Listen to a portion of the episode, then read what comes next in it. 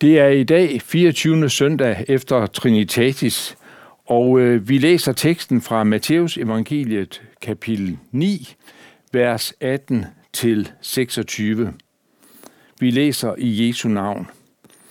Mens han talte til dem om dette, kom der en synagogeforstander og kastede sig ned for ham og sagde, Min datter er lige død, men kom og læg din hånd på hende, så vil hun leve. Jesus rejste sig og fulgte med ham sammen med sine disciple. Men se, en kvinde, der i 12 år havde lidt af blødninger, nærmede sig Jesus bagfra og rørte ved kvasten af hans kappe. For hun sagde ved sig selv, bare jeg rør ved hans kappe, bliver jeg frelst. Jesus vendte sig om, så hende og sagde, Vær frimodig, datter, din tro har frelst dig. Og fra det øjeblik var kvinden frelst. Da Jesus kom til synagogeforstanderens hus og så spløjtespillerne og skaren, der larmede, sagde han, Gå væk. Pigen er ikke død. Hun sover. De lå ad ham. Men da skaren var jaget bort, gik han ind og tog hendes hånd, og pigen rejste sig op. Og rygtet derom kom ud over hele den del af landet. Amen. Lad os bede sammen. Kære himmelske far, vi siger dig tak for, at du denne søndag formiddag møder os med et ord om, at du er til stede, og at du kommer til os med din hjælp. Tak for, at som du var til stede dengang, der var et menneske, der var dødt, og en kvinde, der havde store lidelser her i livet. Og så kom du med helbredelse. Sådan intervenerer du også i vores verden og hjælper os der, hvor vi står hver især. Tak for, at du kender alt. Her vi siger dig tak for, at himlen kommer til os igennem evangeliet. Og vi beder dig om, at du nu vil åbne dit ord for os ved din hellige ånd. Amen. Vi, øh, vi lever i en tid med, med store udfordringer.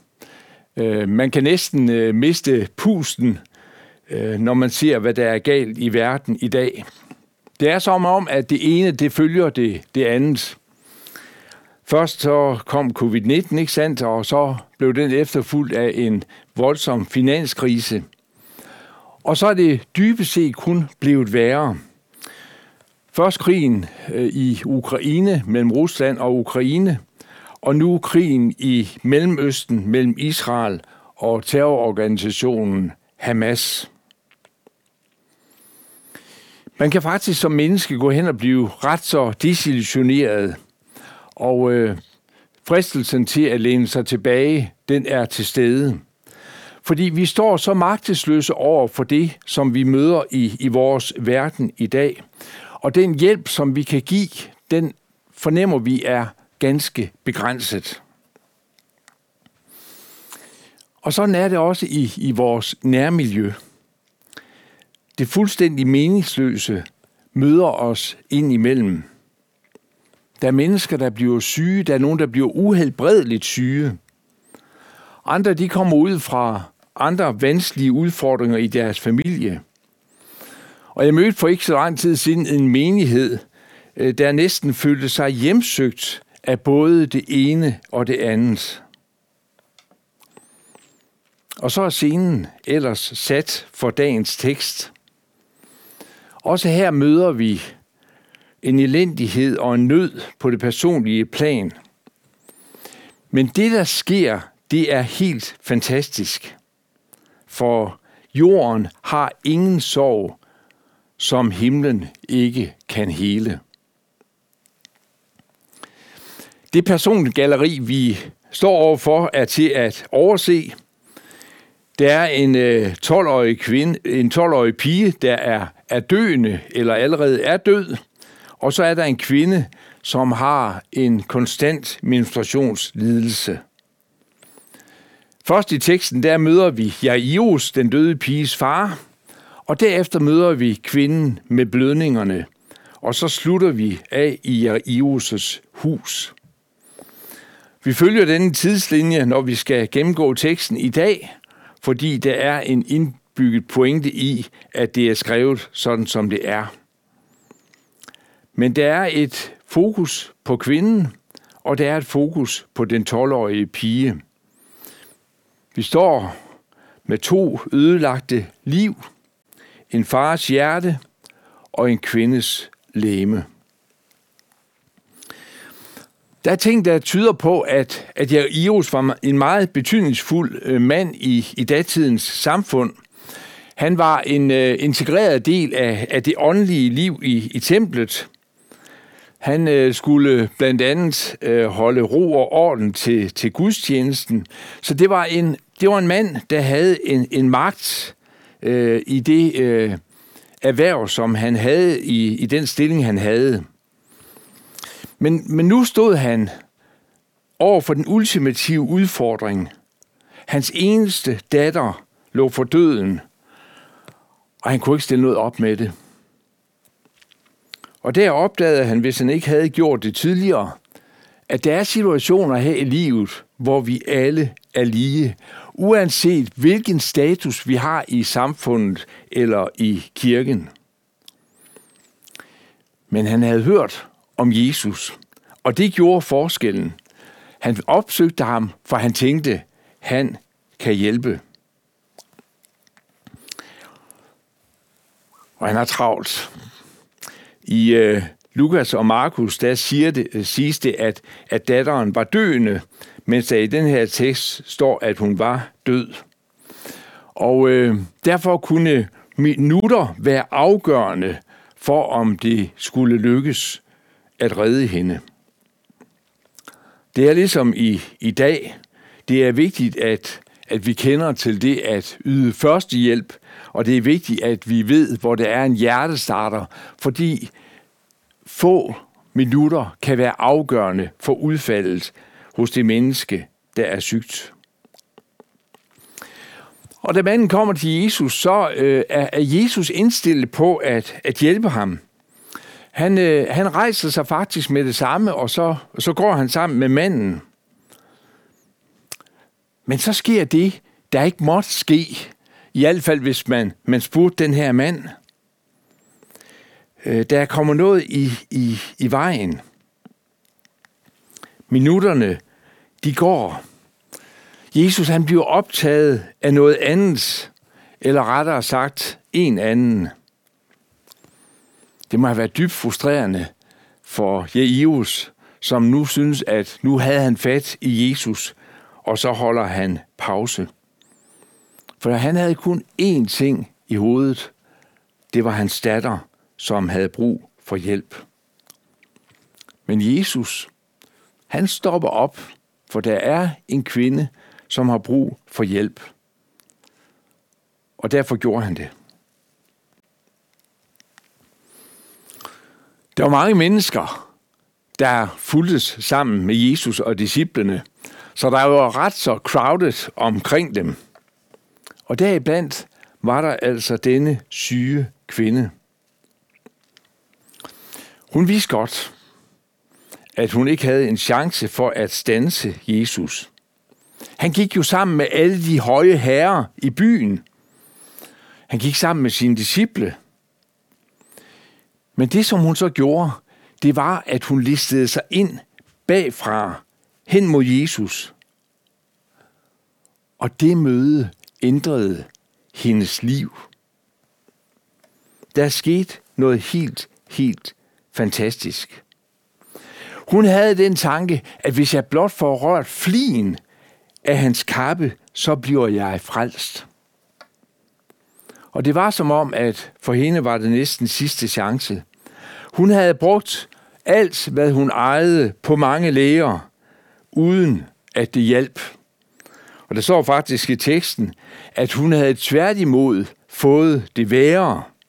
Sådan skriver Markus det i sit evangelium. Det er en forfærdelig situation, som øh, kvinden er i. Og øh, det hænger sammen med, at det er stærkt udfordrende for hende. Hun oplevede til stadighed træthed. Hun oplevede en lav blodprocent. Og så ikke mindst de her sociale, psykologiske implikationer, der var. Det betød faktisk, at seksuelt, så kunne hun ikke røre en mand, når hun havde det sådan. Som kvinde kunne hun ikke føde børn. Som husmor var det sådan, at alt, hvad hun rørte ved, blev regnet for urent. Og åndeligt, der havde hun ikke lov til at gå ind i templet. Og så var den sygdom, som hun havde, faktisk skilsmissegrund. Så den mand, der var gift med en sådan kvinde, kunne lade sig skille fra hende. Det var det, hun var op imod i det liv, som hun levede. Og så kommer hun til Jesus, fordi hun har en tro på, at han kan hjælpe. Og så kan vi spørge, hvad er tro? Kvinden giver os faktisk selve svaret. Hun siger, at røre ved flien af Jesu knappe, kappe, det er hendes definition af tro. Fordi hun har en overbevisning om, at han kan, og så er der et håb i hende om, at han vil. Hun håbede på hans, hjælp, på hans hjælp. Hun længte sådan efter helbredelse. Men hun vidste dybest set ikke, om Jesus ville hjælpe hende. Måske du øh, ser med og har det sådan, at du synes, det med troen, det er faktisk noget vanskeligt noget. Og du synes næsten nogle gange, at tvivlen, den, den fylder mere end troen. Men prøv bare et øjeblik at se på denne kvinde og på hendes tro. Hun kom til Jesus. Det er tro at komme til Jesus. Og det får du også lov til at gøre. Hebræerbrevets forfatter siger det sådan, tro er fast tillid til det, der håbes på, og bevisning om det, der ikke ses. Vi må komme til Jesus i tro. Og så sker under os. Det er helt fantastisk. Kvinden bliver ganske enkelt helbredt. Hun bliver frelst, så den fysiske helbredelse og sjælens frelse gik i det her tilfælde hånd i hånd. Jesus siger til hende ifølge Lukas, gå bort med fred. Hun havde fået fred i sit hjerte. Men Jesus bruger et udtryk, som han ellers aldrig bruger. Og det er det eneste sted i evangelierne, vi oplever det og læser det. Han kalder denne kvinde for datter. Prøv at forestille dig, hvad, hvilken følelse det har fremkaldt hos hende. Hvordan hun hører dette ord, datter. Hvornår havde hun sidst mødt et venligt ord eller et dejligt smil fra et medmenneske?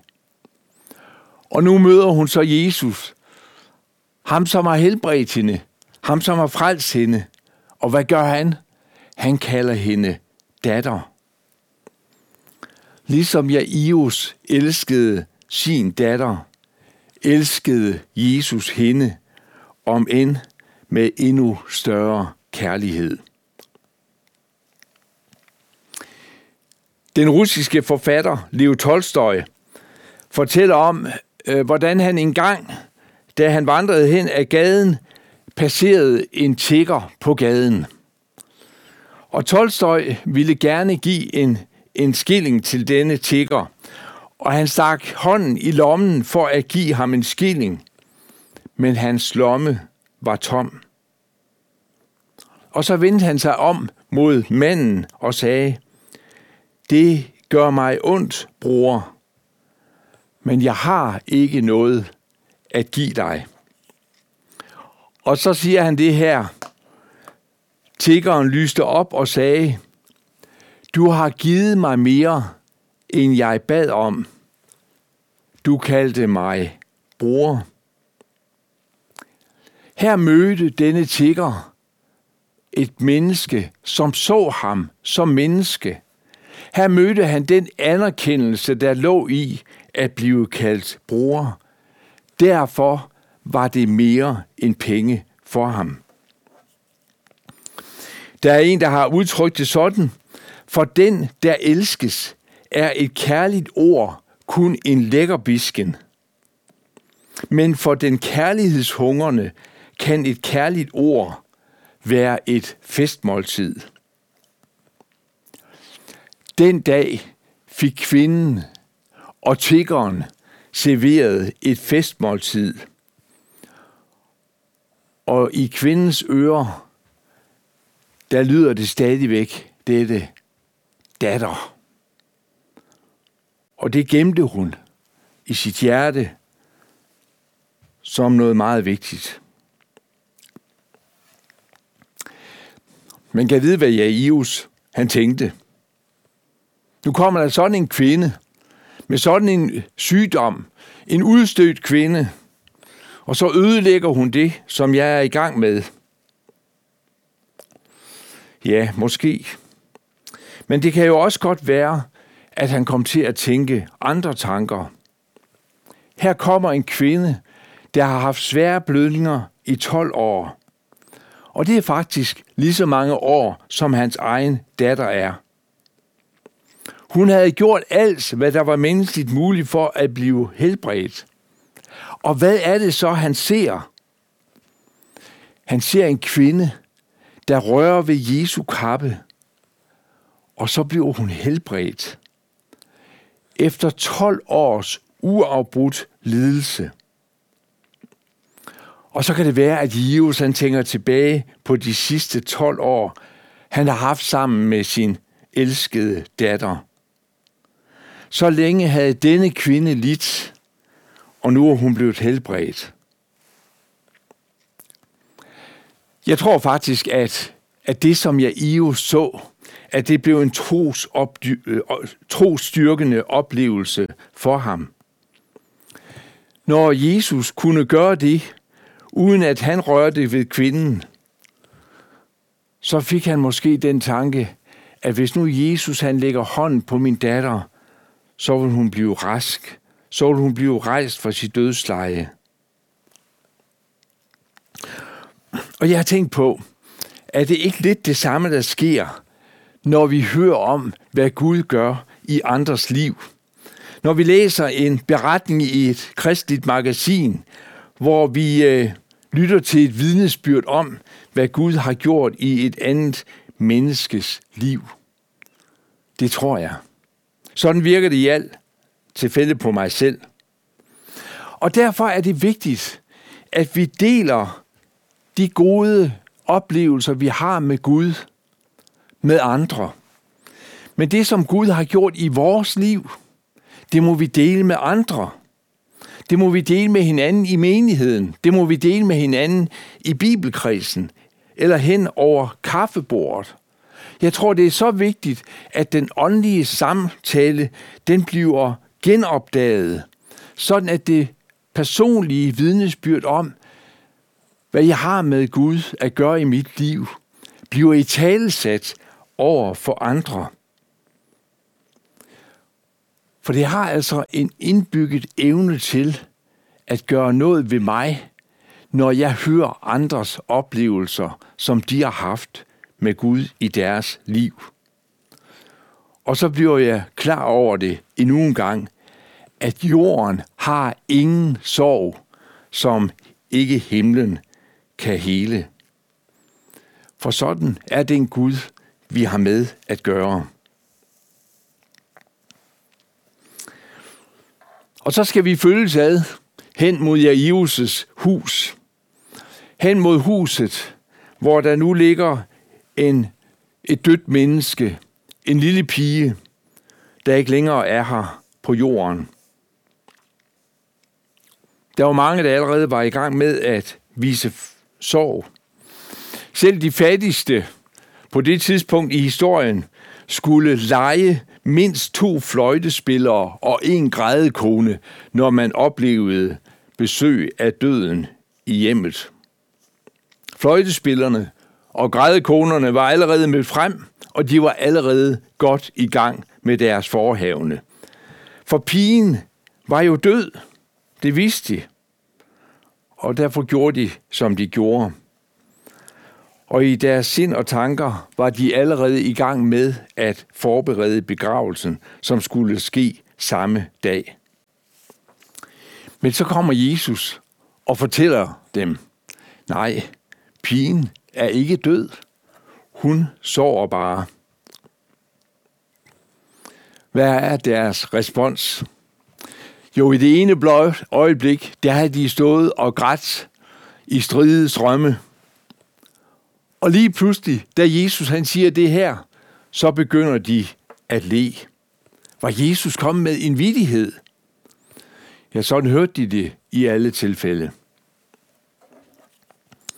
Vantroen ler. Vantroen ler. Og det gør den, og har gjort det igennem hele den bibelske historie. Vi øh, møder det blandt andet hos øh, Sara, som ler, da hun får at vide, at hun i sin alderdom skal blive mor. Hun kan ikke forstå det. Hun har svært ved at forholde sig til det. Og det er lidt det samme, der sker, da profeten Ezekiel fortæller om i en profeti, at de mange mennesker, der var døde, og hvor der jo kun knoglerne, der lå tilbage i, i dalen, for at vide, at nu skal der altså ske et under med dem. Hvor han får at vide, at han skal profetere, jeg festner senere på jer, dækker jer med kød, trækker hud over jer og giver jeg jer livsånde. Det, der er umuligt, det sker lige pludselig. Men vandtroen ler afværgende. Nej, det du siger der, det skal du længere ud på landet med. Og så kan det være, at du og jeg også indimellem kommer til næsten i vores hjerte at le. For det, som der bliver sagt, virker ganske umuligt.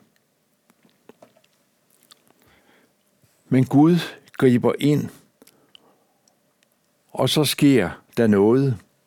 Noget, som vi rationelt ikke kan forholde os til. Noget, der er bundet til naturlovene. Men når Gud kommer til, når Jesus han besøger en kvinde, der har lidt af mange smerter eller et dødt barn, så kan underet ske.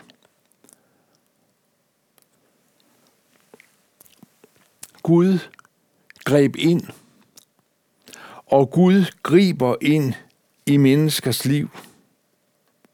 Og det skal du vide.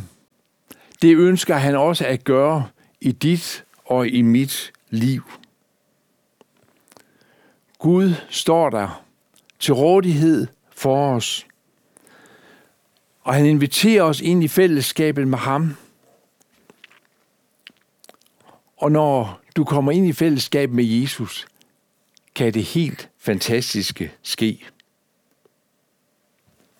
Så øh, kan der ske det, at når en ark bliver bygget, så bliver mennesker reddet.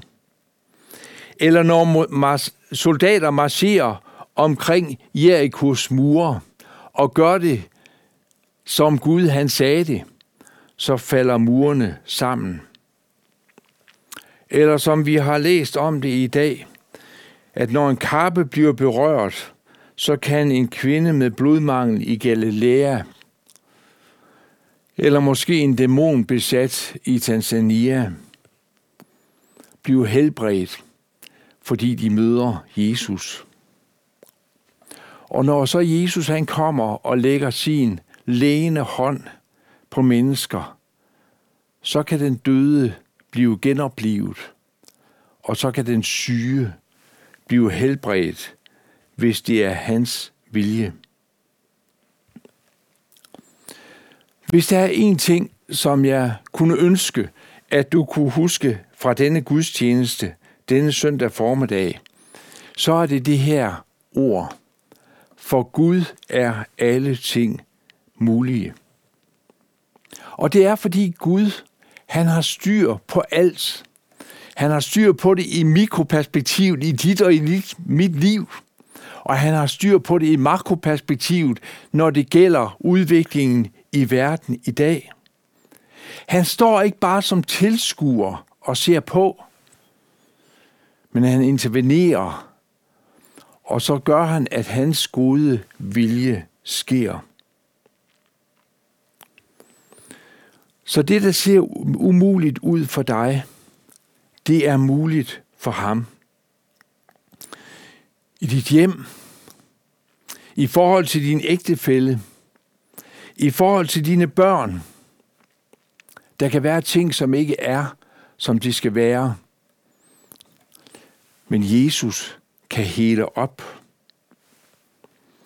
Eller hvis du sidder og oplever arbejdsløshedens forbandelse, og du kan have svært ved at se, at der er en vej ud af det, så skal du vide, at du har en medvandrer. Jesus, han er hos dig. Eller hvis du er kommet i økonomisk uføre, du er ikke ladt alene. Eller du har udfordringer på din arbejdsplads, hvor du synes, at det kan være svært at være også at være kristen. Der er han dig specielt nær. Eller i menighedens fællesskab, hvor alt ikke altid er, som de skulle være. Der får du lov til at vide, at han er der for dig og ønsker at hjælpe dig. For der er én ting, der står fast, og det er, at jorden har ingen sorg, som himlen ikke kan hele. Det gælder også for dig og for mig. Lad os bede. Himmelske Far, vi vil takke dig for, at jorden har ingen sorg, som himlen ikke kan hele. Vi vil takke dig for, at vi har med dig at gøre i alle forhold i vores liv, og at du intervenerer i vores liv, og så kommer du med din hjælp, og så giver du os tro på, at sammen med dig kan tingene ændre sig. Tak for, at du involverer dig i vores liv, og du følger os skridt for skridt. Fordi du er skyggen ved vores højre side, og du har omsorg for hele mig med ånd, sjæl og læme. Og her så vil jeg bede dig om, at vi alle må være villige til at have frimodighed til at tale med dig om alle forhold i, i vores liv. Du som kender alt på forhånd. Vi beder om, at du vil hjælpe os med de udfordringer, som den enkelte af os lige nu står i. Vi takker dig for, Herre, at du er hos os. Og så vil vi bede dig om fred i verden. Vi beder om fred i Ukraine.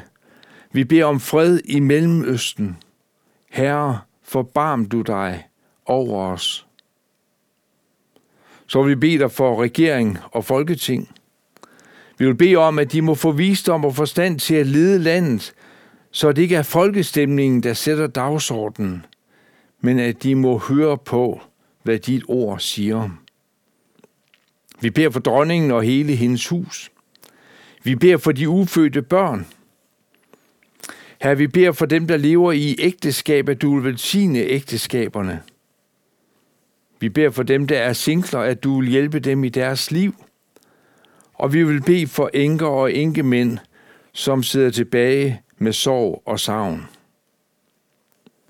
Og så beder vi om, Herre, at du vil se i noget til os alle og skænke os din fred og en salig opstandelse, når du kommer igen. Kom snart, Jesus. Amen. Modtag Herrens velsignelse.